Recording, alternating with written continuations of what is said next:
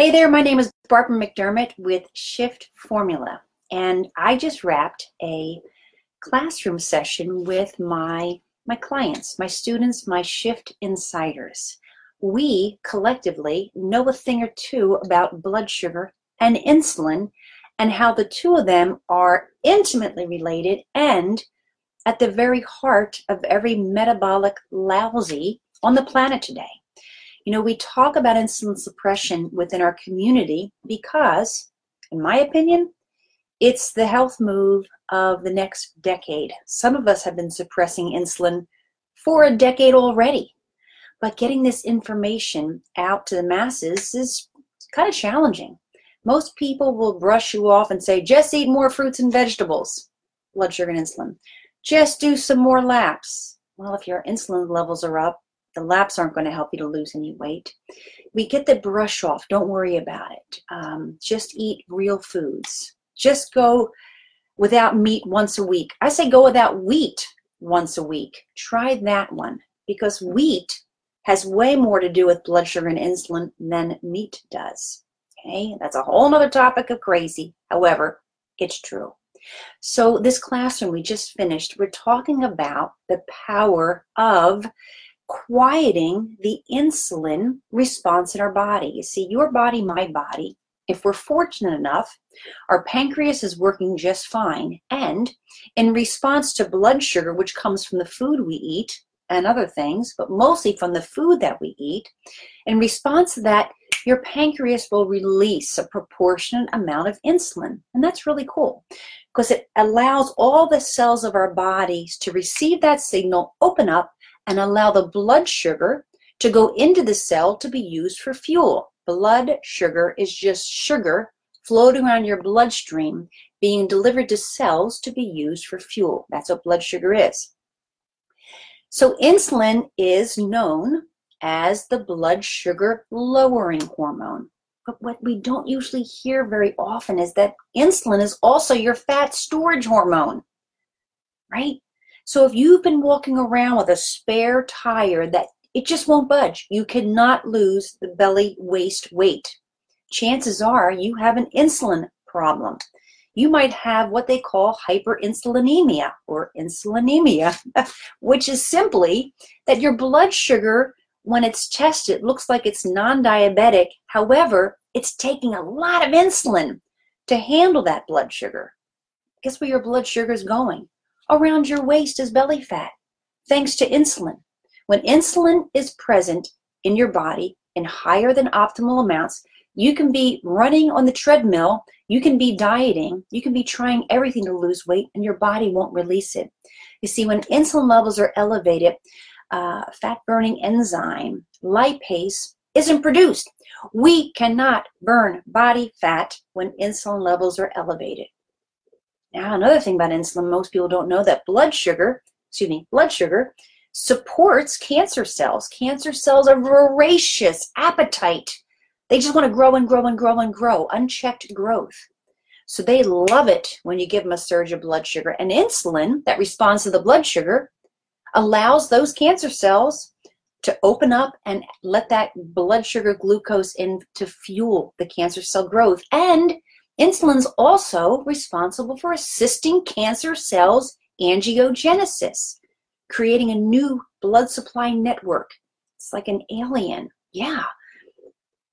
Just reaching down to the blood supply to suck up more glucose for growth. So, insulin suppression and blood sugar regulation Alzheimer's, which is type 3 diabetes, fibromyalgia, chronic pain, heart disease occurs because blood sugar corrodes your delicate blood vessels. And then insulin responding to the blood sugar ensures that the blood vessel actually gets thicker or grows. Insulin is a completely anabolic hormone. It's all about growing things. I'm going to be 58 this year. I'm done growing. I do not want to have higher than optimal amounts of insulin. So I and those I teach and help, we keep blood sugar in check and we keep insulin suppressed. And we use these five simple, kind of an acronym, just to kind of hit it out and help us to understand why and how you can easily suppress the amount of fat storage hormone you have circulating on a regular basis. And then the cool thing is, you forget to eat because you're not hungry. See, those of us who manage or suppress insulin release, we don't have cravings. We don't have a spare tire around our waist. We don't have restless leg. We're not afraid of Alzheimer's in our genetic pool or heart disease. We feel younger than we had in years. Some of us, our 50s and 60s, are better than our 30s and 40s were because we understand, oh my gosh, I had no idea that insulin was so overly present in my life. Yeah, a lot of us have insulinemia. Again, that means a lot of insulin circulating.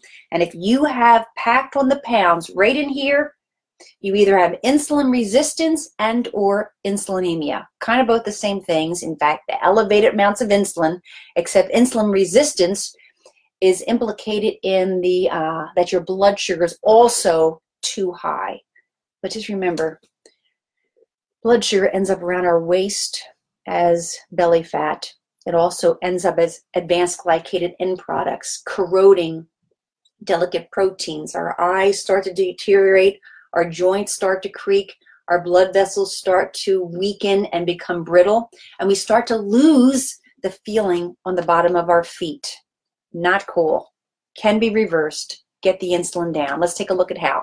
The first one I use the word I use the letter M because I like to remind myself that what I put in my mouth, it really matters. And you know, when I hear the New Year's resolutions of have a meatless Monday, and I'm not pro animal products, but I'm just sharing this basic science, okay?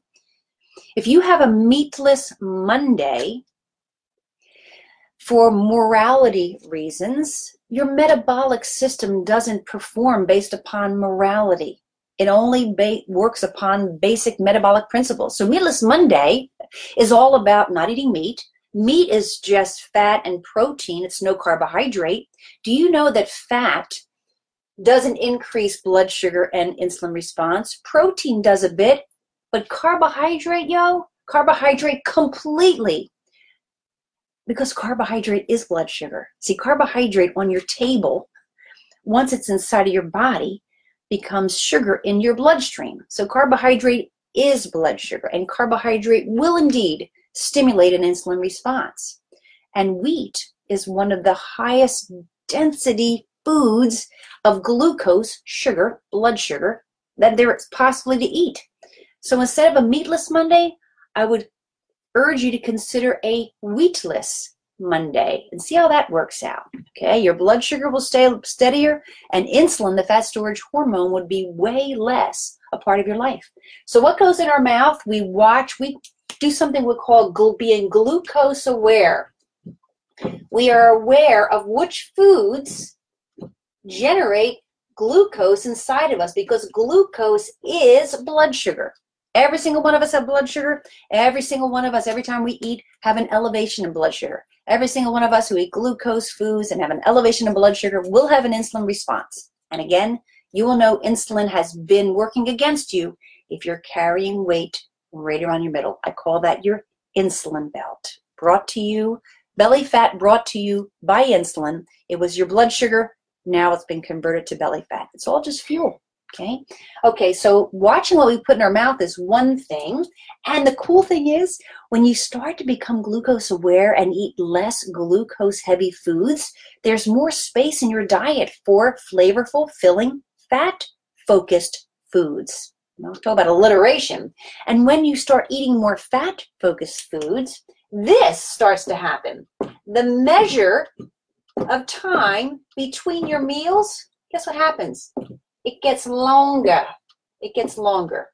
Okay? You will have more periods of not being hungry. I can't stress how freeing that is. We inside our community, we keep saying, uh, I forgot to eat. I forget to eat. I forget to eat. Now, for many of us, that was something that we thought couldn't even be possible. But when insulin levels stay quiet, you do forget to eat. Why? Why? What do you think? Insulin levels are quiet, and insulin's your fat storage hormone. And when insulin levels are down low, your you can dine in on the fuel you've been carrying. You start burning up your body fat. That's how weight loss happens. Got to get the insulin down. You start dining in because you're dining in. Your energy needs are met. You don't have hunger. You forget to eat. So you eat less and less often. This is how intermittent fasting happens without you realizing it. That's the best way to introduce yourself. Just forget to eat.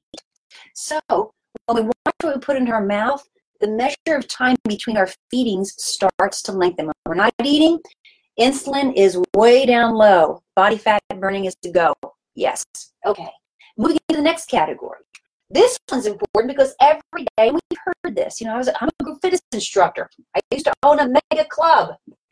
Everybody how important it was to move every day, right? You got to move, and it's true. You do because when we move, when we're using our muscles to walk to the mailbox, take a hike down the street, walk around the park, whatever, right? Go with your friends during lunch break and take a, take a couple laps in your sneakers. Anytime we're moving, we are sweeping blood sugar from our circulatory system, which means insulin's not going to have to be as prevalent. Does insulin help blood sugar gets shuttled into the muscles? Yes. But the more you're using it, it's not going to end up around your waist. The blood sugar you don't use for energy needs for the day, you're going to start carrying it around your middle. This is how we accumulate body weight, especially as we hit middle age, right? It happens because we don't realize insulin's been so overly present that we actually become resistant to it and your body will start making more of it. That's why many of us feel like losing weight is impossible. Guess what? It actually is impossible. If we don't get insulin levels down, weight loss is not going to happen. And by weight loss, I mean body fat reduction, right? Using up body fat. No one loses body fat. You got to use. You got to use up your body fat. Won't happen when insulin's elevated. So moving sweeps sugar out of your bloodstream and uses glucose. And then if you're moving and your insulin levels are in check, and you'll know if you're an insider, you know what that means. Then when you're doing your workout, you're working on you, right? Your your body's operating on your body fat. That's the win of the next decade. Okay, next word that also in this activity category is your muscles.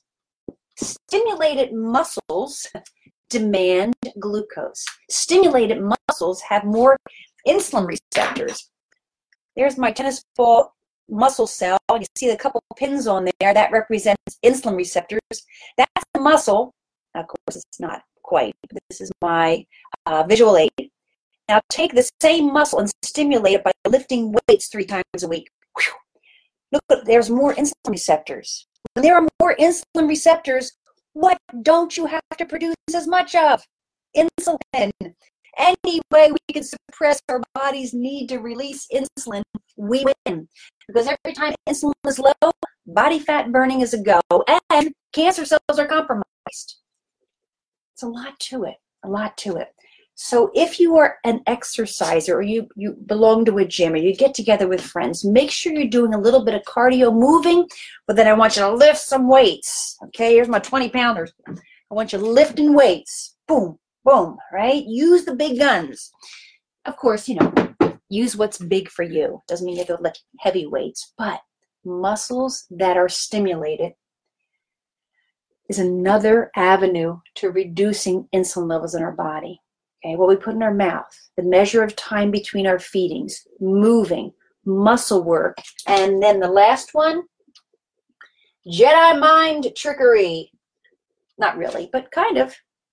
You know, what we think, the thoughts we think, every cell in our body is eavesdropping on our thoughts.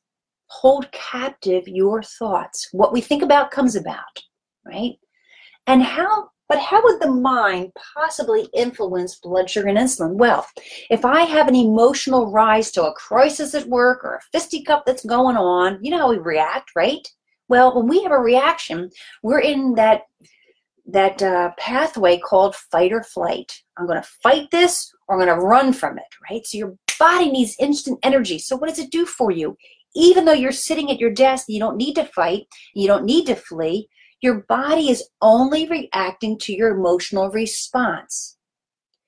Your brain tells your liver to release some of its stored glycogen, which is glucose, which is blood sugar. Now you have a blood sugar rise and you haven't even eaten anything. This one I really feel for our diabetes friends and our type 1 diabetes friends. You have a blood sugar rise just because you got emotional. So now you're going to have an insulin release, or I need to inject insulin for those of you who don't have the ability to just create yourselves. But so just by the thoughts we think, we can have a rise of insulin which means body fat burning is turned off. It also means we age faster. You know, blood sugar ends up as belly fat that we carry, and as I said earlier, it also can be broken down by your body and ends up sticking to the proteins all over us. That's the natural uh, kind of decomposition. You know, our body just starts to degrade, kind of rusts out. It gets sticky and gummy.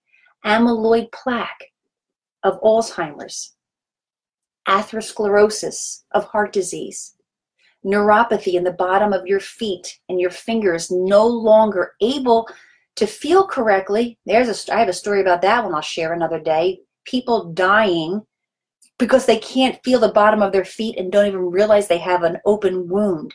It's happening. And it's all because of this. And if we just knew these simple five, and they don't, they don't have to be extreme. And even if you took these two out, and this is a health club owner, even if you took those two out with this and this, because you just forget to eat more and more often, that neuropathy doesn't have to be. If you are a seeker of understanding the science behind how all this health phenomenon works, if you're confused about all the food directives out there, go to forget to eat. It's a real thing, everybody. Forget to eat.com. Willpower is fleeting, it's a finite resource. You can't battle the cravings. You can for a time. We all get tired.